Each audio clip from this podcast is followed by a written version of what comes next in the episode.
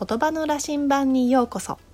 このチャンネルは読み書きで見つかる自分をコンセプトにジャーナリングや読書を通して日常の中での小さな気づきや発見を増やしていけるヒントをお話ししています。皆さんこんにちは。毎日のジャーナリングと読書の実践家ジャーナリングガイドのしゅうともです。今回もゆっくりと言葉の世界を深めていきましょう。はい。11月も6日になりました、えー、今日からですね、えー、以前ご紹介したマイチンさんのジャーナリング企画が始まりますで私も楽しみにしていましたので今日から早速えーと、ジャーナリングしていこうと思うので、うんと、書いたものの紹介とか感想とかを、えーと今後こちらでもシェアしていきたいと思います。はい。で、あと、先週末3連休でしたね。えっ、ー、と、そこでですね、これも以前ご紹介した各瞑想という古川武さんの本を見ながらですね、うんと、まず最初のデイリージャーナリング、感情ジャーナリングを1ヶ月ぐらい、えっ、ー、と、続けましたので、次のステップのマンスリージャーナリング、各片付けっていう位置づけのものをやりました。で、これ5つのワークがあって、うんとね、うんと、ビジョンを描いたり、まあ、価値観を確認したり、どういう感情パターンがあるかとか、まあ、あと行動プランを立てたり、それを習慣化するにはどうしたらいいかっていうプランを立てるっていうワークをしてるんですけれど、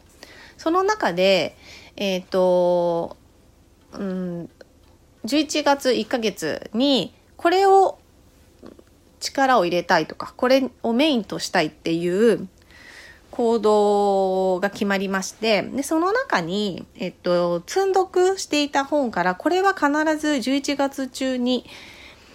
うん、終わらせたいぞという本が決まりましたので今日はその話をしたいと思います。で、その本なんですけれど、今だいたいね、10冊ぐらいの積んどくがあるんですが、えっと、その中の一つで、自分言語化ノートという長谷川エレナ智美さんが書かれた本を、11月、重点的に、あの、読んでいこうと思います。で、これ読むって言ってでもですね、ちょっとワークがついてる本なので、実際には書き出しワークを、まあ、やっていく本を読みながらやっていくっていうのが正しいかなと思います。えっとまあその教科書みたいに文章が書いて説明があって、まあ、その後にワークという形であの書くっていうプロセスになってはいるんですけどあの書き込めるようになってるんですよ本の中にワークシートみたいなのが入っていて。なので私はですね、うん、この本にね直接書き加えていっちゃおうかなと思ってます。うんと、これは何回もやりたいというか、まあ書き込んでもその後何回も見直してもいいと思うんですけど、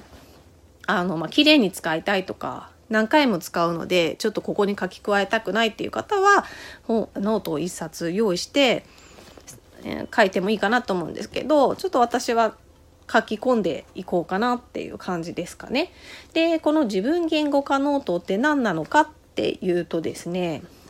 自分を知って生かして表現するっていうのをまあトレーニングするような、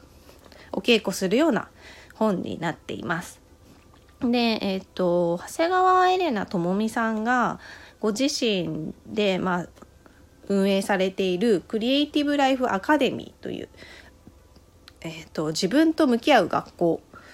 をされているんですけれどそこで、あのー、していた講座のテキストを改訂させて書籍化したものがこの自分言語化ノートになっています。で私何冊か長谷川エレナ智美さんの本持ってるのでパラパラっと見た時に少しあそこの話は聞いたことあるなとか見たことあるなっていうものがあったんですけれどもそれがさらに体系的にまとまって本になっているということなのでもう最初から取り組んでいきたいと思います。はい。なので、えっと、11月この進ワークを進めたり気づいたことがあればあのこちらの音声配信でねあのうんとどんどんシェアしていこうと思っています。はい、私がノートを書き続けているのってこの自分を知るっていうためにずっとやってきてるんですよ。自分がわからないって思ったところからのあ手帳を活用し始めてなんか少しずつ分かってきた気がするっていうところであのすごく生き方が楽になってるっていうのが根本にあるので、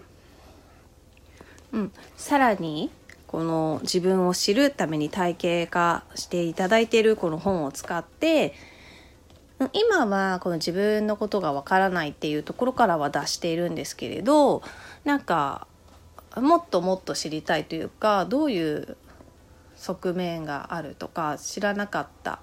ところに気づくとか結構自分を知るってあの一回私ってこういう感じなんだ。はい終わりっていうよりもなんかこう続けてやっていくことであこういう面もあるのかとかあとはなんかこういう考え方はここから来てるのかってこうやり続けていると、まあ、点と点が結ばれて線になるみたいなよく表現されますけどそういう感じでつながっていったりするんですね。で私なんかは、えーと、と前半ぐらいかな？にちょっと自分のことが分からなくなって手帳とかノートの力を借りるようになったんですけど